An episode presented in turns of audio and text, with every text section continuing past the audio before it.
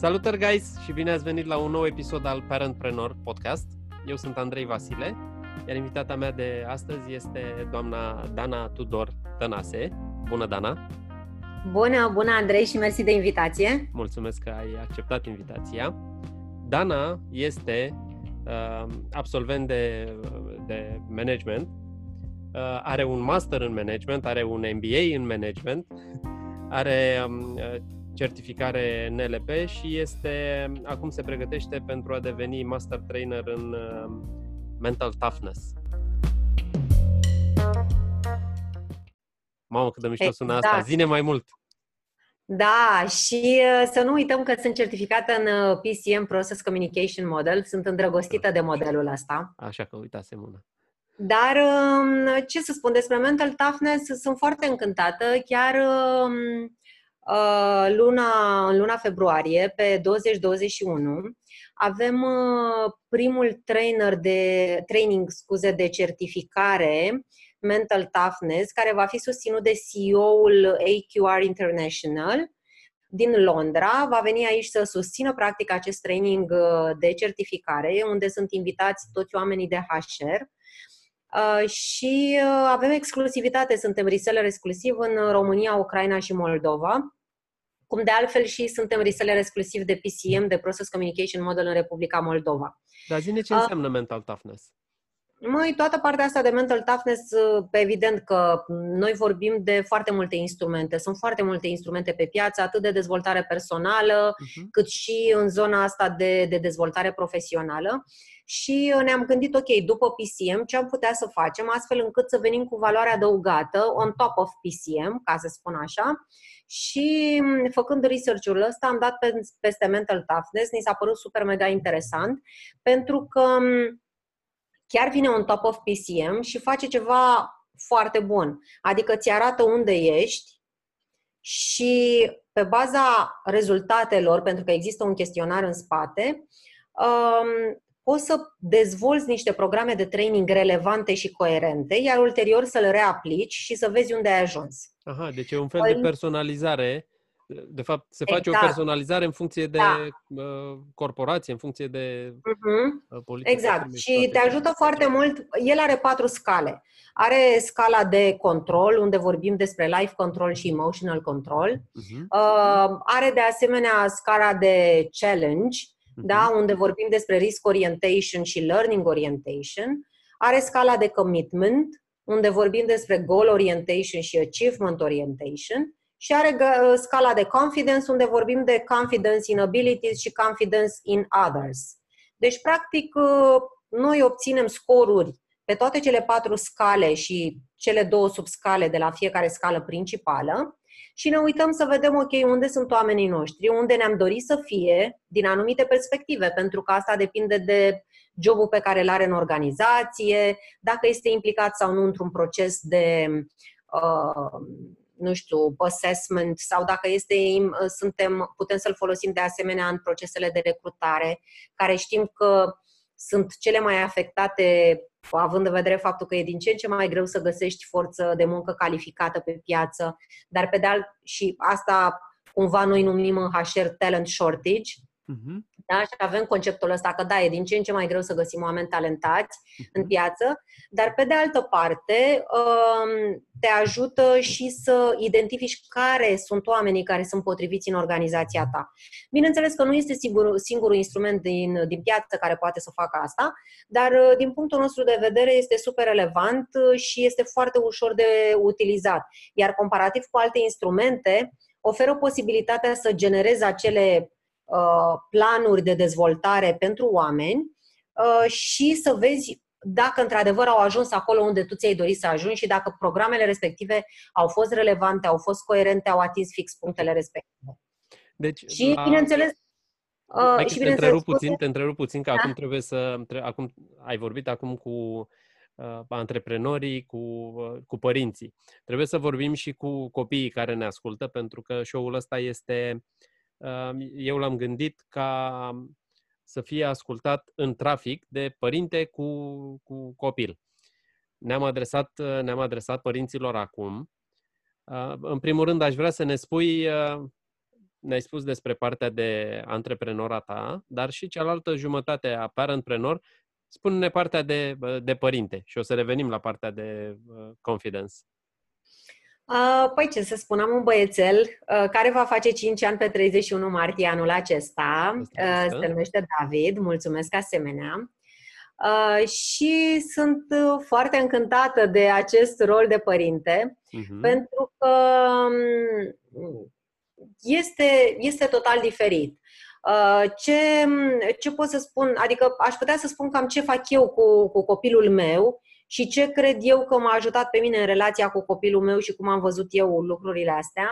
Eu am fost foarte, foarte atentă la zona de gestionare a emoțiilor la David. Așa.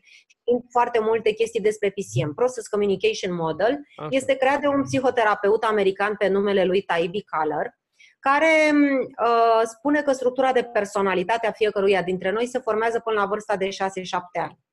Uh, știm foarte clar că zona asta cognitivă se dezvoltă chiar până la șaisprezece, șaptesprezece, optsprezece ani, dar partea emoțională este extrem de importantă până la vârsta de trei ani a copiilor.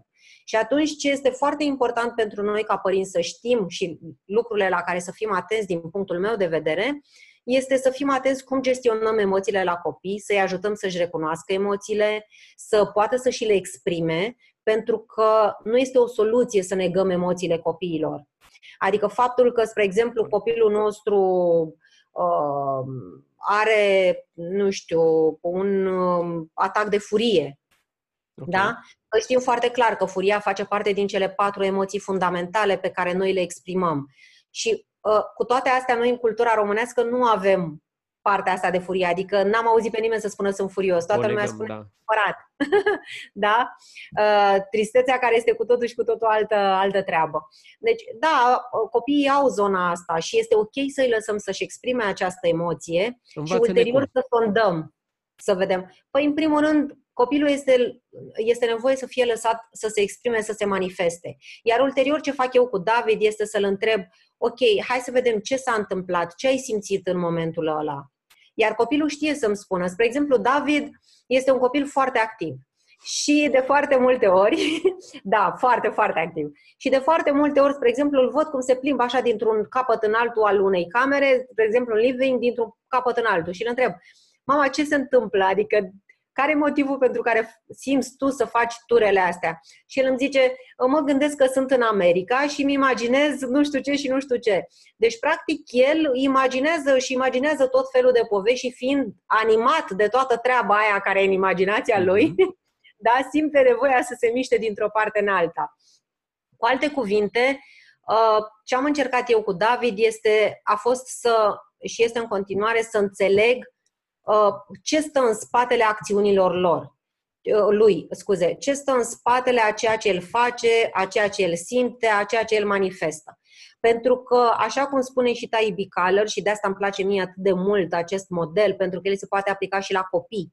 Adică, bineînțeles, vorbim de copii un pic mai mari, gen, nu știu, nouă, zece, unsprezece, doisprezece ani, da?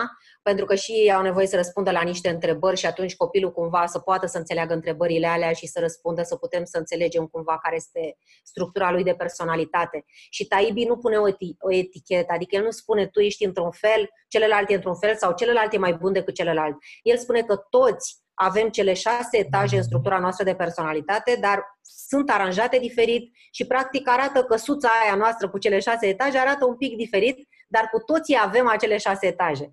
Și asta este fain, că practic nu băgăm oamenii în diverse categorii și nu, exact, și nu, ideea nu este să etichetăm și să tragem concluzii pripite, pentru că, na, cam asta e tendința. Nici ca adult, nici ca copil.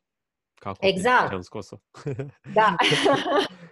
Și ideea este cum reușim să înțelegem pe ceilalți, să înțelegem perspectiva lor, cum percep ei ceea ce se întâmplă în jurul lor și cumva să ajungem la jumătatea drumului. Pentru că, vezi tu, chiar am avut acum două grupe pe training de comunicare în Timișoara, aseară m-am întors și discutam câte elemente avem într-o relație.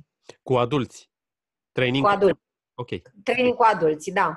Și majoritatea spun avem două elemente, adică eu, tu, când de fapt sunt trei elemente, eu, tu și relația dintre noi. Ceea ce înseamnă ce că mișto. Suntem în aceeași măsură responsabili de relația dintre noi. Nu pot să dau eu o sută la sută și tu să nu dai nimic. Ideea este tu să faci partea ta de cincizeci la sută, eu partea mea, astfel încât toată lumea să fie happy și să simțim că împreună contribuim ca aceeași relație să fie funcțională, să fie pozitivă. O derivată de aici, o derivată de aici e o vorbă de-a lui Gary Vaynerchuk, care spune, fii tu cel care dă cincizeci și unu la sută din orice relație și uh-huh. vei avea, vei avea succes garantat. Deci se leagă, se leagă foarte bine. Da, foarte mișto asta. Eu, tu și a treia parte, relația dintre noi. Exact. Foarte, foarte, foarte mișto. Da. Um, hai să vedem, să vedem, um, vreau să te... Vreau să te readuc iarăși în postura de părinte și aș vrea să, să ne spui care, este, care crezi tu că este superputerea ta ca părinte? Mai sincer, cred că ascultarea uh-huh. și răbdarea. Eu de mic îi spun și lui David, pe el fiind foarte, foarte, foarte activ și foarte curios, cum sunt toți copiii de altfel, curioși și lucrurile să se întâmple repede și așa, i-am tot spus, mama, răbdarea este o virtute. Și atunci cumva trebuie să fiu și eu un model în sensul ăsta. Am răbdare cu David și am răbdare să-l ascult. Am răbdare să-l ascult și asta îl ajută foarte, foarte mult. Corect, corect. Asta e, asta e asta... una dintre... Uh... Foarte mulți din cei cu care am, am discutat și care au primit întrebarea asta au spus de ascultare și răbdare. De principiu amândouă în același timp. Da, cu copiii. Da, da, da. Cred că e foarte important pentru un copil să, să-l asculți, bineînțeles, dar să vadă că ai răbdare, că ai răbdare cu el, chiar dacă câteodată mai greșește de trei patru ori. Da, dar vrea să vadă. Probabil că instinctual o fac și ca să, ca să testeze. Bă, ia să văd eu cam, cam cât uh, îmi permiți tu acum să, să greșesc. Da? Da, și de multe ori poate vor să și testeze atenția. Pentru că nu înseamnă că dacă ești în aceeași încăpere cu copilul, îi acorzi atenție. Uh-huh. Avem, adică cu toții știm, suntem tracasați, mai ales în București, traficul este super aglomerat, de la birou până acasă și de acasă până la birou face o oră, o oră și ceva, în cele mai fericite cazuri. Nu e ușor. Și de viața și de antreprenor, puțin. Da, de aici și ideea cu podcastul ăsta, pentru că te duci, îți iei copilul de la școală sau îl duci la școală sau de la grădii și ai... cel puțin treizeci patruzeci de minute în care ești blocat acolo. De ce să nu, de ce să nu ai posibilitatea de a găsi una, două idei de la care să pornești o... să începi o discuție cu, cu copilul, copiii tăi. Da. Da, da, da, da. Zine, zine, te rog, care este un sfat sau o idee, cum, cum dorești să-i spui, pe care i-ai dat-o atât unui părinte, dar și unui antreprenor, idee care se aplice însă în ambele cazuri. Hmm. Păi, ce să zic, răbdarea. Revin la răbdare. Eu sunt antreprenor și mi-am dat seama că fără răbdare este foarte, foarte greu să construiești ceva solid pe termen lung. Uh-huh. Știu că suntem nerăbdători ca lucrurile să se întâmple rapid, să construim afaceri de succes, să, uh, iar cu copiii la fel. Uh, e nevoie să avem răbdare și ce aș mai spune iarăși, să ne bucurăm și să ne conectăm la momentul prezent. Eu de când am început să fac chestia asta, lucrez foarte mult cu mine în zona aceasta. Uh, cum să spun, am această chestie că, ok, am făcut un proiect, și câteodată proiectul ăla s-a terminat și s-a terminat cu succes și uit să mă bucur că am reușit să fac un proiect de succes și trec la următorul pas. Da, am început corect. Să-mi iau timp să celebrez practic micile succese, uh-huh. exact așa și cu copilul. Hai să celebrăm micile succese. Faptul că, uite, am mers pentru prima dată nu știu câți pași, că a început să vorbească, să spună primele cuvinte, că, nu știu, merge la grădii, că se acomodează în, în colectiv, că whatever, face diverse chestii, că a început să scrie, să învețe numerele, să învețe punctele cardinale, să whatever, ce da, acum da. zic din ce mai fac eu cu David. Micile lucruri, da? Micile bucurii, da. Micile bucurii care ne ajută să ne încărcăm pozitiv și să mergem mai departe și ne ajută să ne echilibrăm emoțional. Stresul, el există, dar ideea este avem acel eu-stres, adică stresul pozitiv care ne challenge-uiește și ne face să vedem lucrurile din jurul nostru ca pe provocare, sau avem stresul negativ care ne face să vedem ce în jurul nostru ca pe o corvoadă, ca pe un rucsac care devine din ce în ce mai greu în spatele nostru și ne cocoșează și nu mai reușim să mergem mai departe la un moment dat. Corect. Ceea ce ne afectează în relația cu absolut toată lumea, dar acum vorbim despre relația părinte-copil, mai ales cu copilul. Eu am încercat pe cât posibil să reduc din zona asta, chiar dacă a afectat cumva poate cifrele, pentru că vezi și aici e o decizie. Care e prioritatea? Pentru mine prioritatea a fost să pot să petrec timp cu David.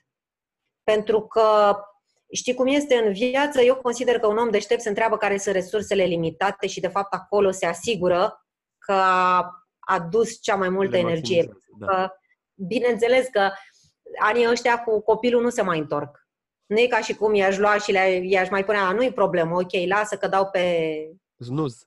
Dai un znuz. Exact, exact. Da, deci anii ăștia nu se mai întorc, dar pe de altă parte business putem să facem. Proiecte vor exista, oportunități vor exista și cred că e o chestie de cum prioritizăm lucrurile și lucrurile alea să fie prioritizate în funcție și de valorile noastre fundamentale.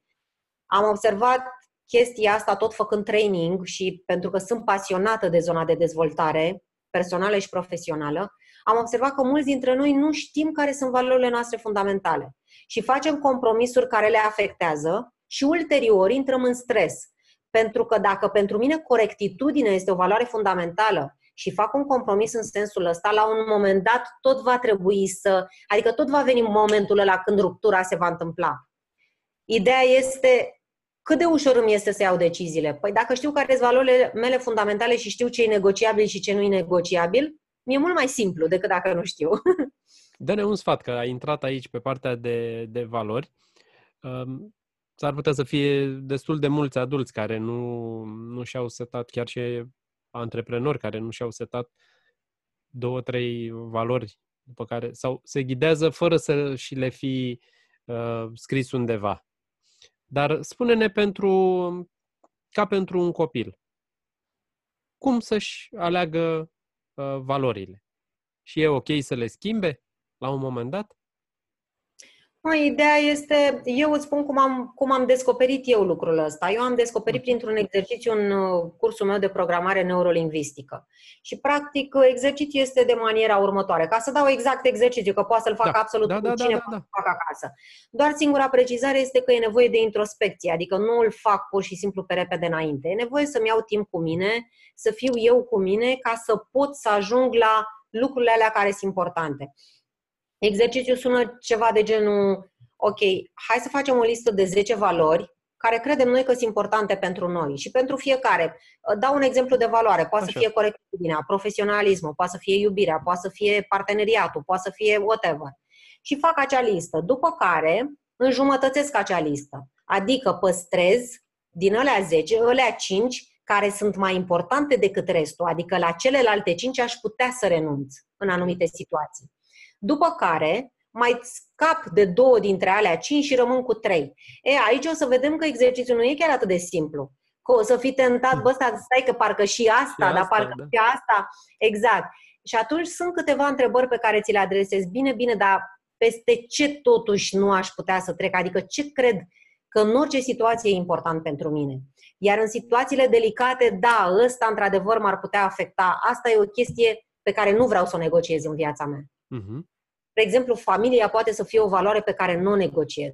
Încrederea poate să fie o valoare pe care nu o negociez. Și atunci știu că în momentul în care am ceva de făcut și mi-afectează familia, îmi afectează partea de încredere, indiferent cât de bun specialist ai tu, dacă eu nu mai am încredere în tine, eu iau cazul meu. Pentru mine încrederea este una dintre cele trei valori fundamentale. Chiar dacă tu ești un bun specialist, dacă nu mai am încredere în tine, pentru mine e foarte ușor să iau decizia. Nu vreau să lucrez cu tine. E simplu. Da, dacă ți-ai făcut valorile, deja la, la decizii care pot să pară grele, exact. Dacă, te, dacă revii la valorile tale, dacă revii, dacă ți le reiei, e, e clar. Exact. Și știi la ce te ajută, unde vezi beneficiile, nu le vezi pe termen scurt, le vezi pe termen lung. Uh-huh. Îți dai seama că, într-adevăr, deciziile alea au fost niște decizii corecte, care nu ți-au adus stres. N-ai făcut compromis acolo. Compromisuri facem cu toții, dar depinde pe ce facem compromis. Adică compromisul ăla mă afectează pe mine și cât mă afectează. Foarte frumos, foarte frumos. Îți, îți foarte mulțumesc pentru, pentru exercițiul ăsta și sper, sper să-l facă. Da, cu siguranță va ajuta. Știu sigur că e cea mai frumoasă explicație pe care eu am primit-o sau am citit-o despre cum să-ți alegi setul de, de valori. Acum să trecem pe partea de... Să revenim, de fapt, la părinte, că am fost puțin spre antreprenor. Revenim pe partea de, de părinte și să ne gândim că mâine David, mâine, peste ceva ani, David va dori să pornească un business exact în, în domeniul tău. Care este un singur sfat pe care îl ai da, astfel încât să înceapă cu dreptul? Unul singur. Pasiunea. Eu am pornit business-ul ăsta din pasiune. Eu cred că este aproape imposibil. Adică, ok, nu că e imposibil, nu vreau să generalizez, dar e mai greu să excelezi într-un domeniu în care n-ai pasiune. Uh-huh. Și trebuie să vină cumva și pe competențele tale. Adică, poate prima întrebare ar fi cât de bun sunt în chestia asta. Și eu n-aș porni business-ul ăsta dacă nu aș începe să mă pregătesc. Adică eu, spre exemplu, înainte să încep Creative and Bright, am trecut prin ceea ce numim life coaching, prin ceea ce numim executive coaching. Eu am făcut executive coaching. Nu, cum să zic, nu mi-am imaginat niciodată că voi fi antreprenor. Uh-huh. Dacă îmi spunea cineva acum zece ani, mi se părea o glumă, pentru că mie atât de mult îmi place zona de management și mă simțeam atât de confortabil în companiile în care am uh-huh. lucrat, încât nu mi-a trecut prin cap că aș putea să fiu antreprenor. Probabil că nici încredere n-am avut că voi putea face chestia asta. Habar n-am. Dar una peste alta am descoperit că poate să fie într-adevăr drumul meu în momentul în care am început să fac life coaching și executive coaching. Super mișto. Deci, pasiune. Și, da. Și să fie, adică să știi despre chestia despre asta. Da, să facă parte dintre competențele tale. Super tare. Spune-ne, spune-ne, te rog, care este cel mai mare obstacol pe care, pe care l-ai întâlnit și cum l-ai depășit? Ce ai învățat de acolo? În business, te referi? În business. Ok. Um... Tentația antreprenorului, pentru că este la început de drum și vrea să crească business-ul și vrea să aibă cât mai multe proiecte, este să ia orice proiect. um, am învățat, da. Eu îți spun lecția pe care am învățat-o, am învățat că nu orice client ți se potrivește și nu orice proiect ți se potrivește. Și atunci cumva am început să distilăm și să trecem prin sită și să vedem, să ne punem întrebarea cu cine vrem să lucrăm, adică care sunt clienții care ni se potrivesc, care ne și provoacă, care ne ajută să ne dezvoltăm, dar care nu ne aduc stres. Cu alte cuvinte, ne-am, ră, ne-am adresat întrebarea, clientul meu recunoaște valoare în ceea ce eu îi livrez? Foarte și dacă clientul meu nu recunoaște valoare, înseamnă că nu-i clientul meu. Pentru că ideea pe care noi mergem este nu să livrăm odată unui client, ci să facem upselling, să facem cross-selling, să construim relații parteneriale pe termen lung și să putem să fim recomandați de către clienții noștri. Și dacă înțelegem că nu se poate face chestia asta, preferăm să renunțăm la clientul respectiv sau la proiectul respectiv. Corect, eu sunt adeptul ideii astea de, de mult timp. Pentru că... Mie mi-a luat ceva timp să învăț lecția, dar... Nu, nu, nu că am făcut-o imediat, deci mi-au trebuit vreo zece ani să ne înțelegem bine. Dar da, așa este. Prefer... E o decizie grea, pentru că ești între a lua decizia că na, trebuie să faci și cifrele, uh-huh. că n-ai cum să te dezvolți, n-ai cum să investești în echipă, în business, dar pe de altă parte este o decizie care într-adevăr te poate afecta sau ai putea să vezi un dezavantaj pe termen scurt, dar vezi beneficiile pe termen lung. Da, eu am preferat să, să nu mă mai gândesc la cifre, adică preferam, pentru că am luat, eu vorbesc de când, de când eram angajat, nu ca antreprenor, dar e o lecție pe care se poate aplica fără discuție. Am, am făcut concesii de multe ori în a face cifrele în detrimentul uh, la a vinde unor clienți care era clar că nu, nu erau cei pentru cei potriviți. Și de fiecare exact. dată, bineînțeles, am primit lecția la o lună, la două luni, la trei luni după aceea că într-adevăr nu era, că decizia trebuia să fie să nu lucrezi. Se mai întâmplă. Se mai da, întâmplă. se întâmplă, se întâmplă. Da. Dar e important să avem experiențele alea. Câștigăm sau... Exact, pentru că învățăm ceva de acolo. Da, bineînțeles. În primul rând, nici clientul nu câștigă. Asta e, asta e cumva ce ne-a ajutat pe noi să înțelegem. Mă, nici clientul nu e mulțumit la final precum noi ne-am dorit. Da. Pentru că nu înțelege nici el, adică nu că nu înțelege în sensul că nu are capacitatea să înțeleagă, că nu e pentru el.